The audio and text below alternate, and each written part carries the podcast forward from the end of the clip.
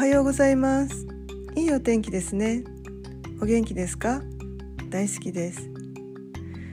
皆様伸びをするときはどのようにしていますか？万歳をして腰を反らせていませんか？確かにその時は気持ちがいいのですが日頃ほとんどの人が反り腰であるのに伸びる時も反り腰では腰や背中が休まる時がないのではないでしょうか。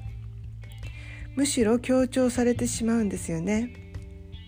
ですからお腹をへこませて手を前に伸ばして指を組んで前に押し出すような感じでぐ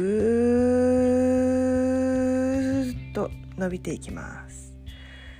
するとどんどんお腹をへこませていくとひらがなの「つ」のような状態になって背中が丸くなって広がって伸びていきますね。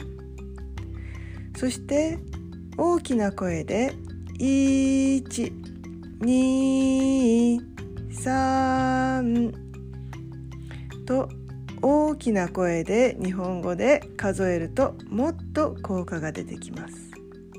ぜひやってみてくださいね。ありがとうございました良い一日をお過ごしくださいませ。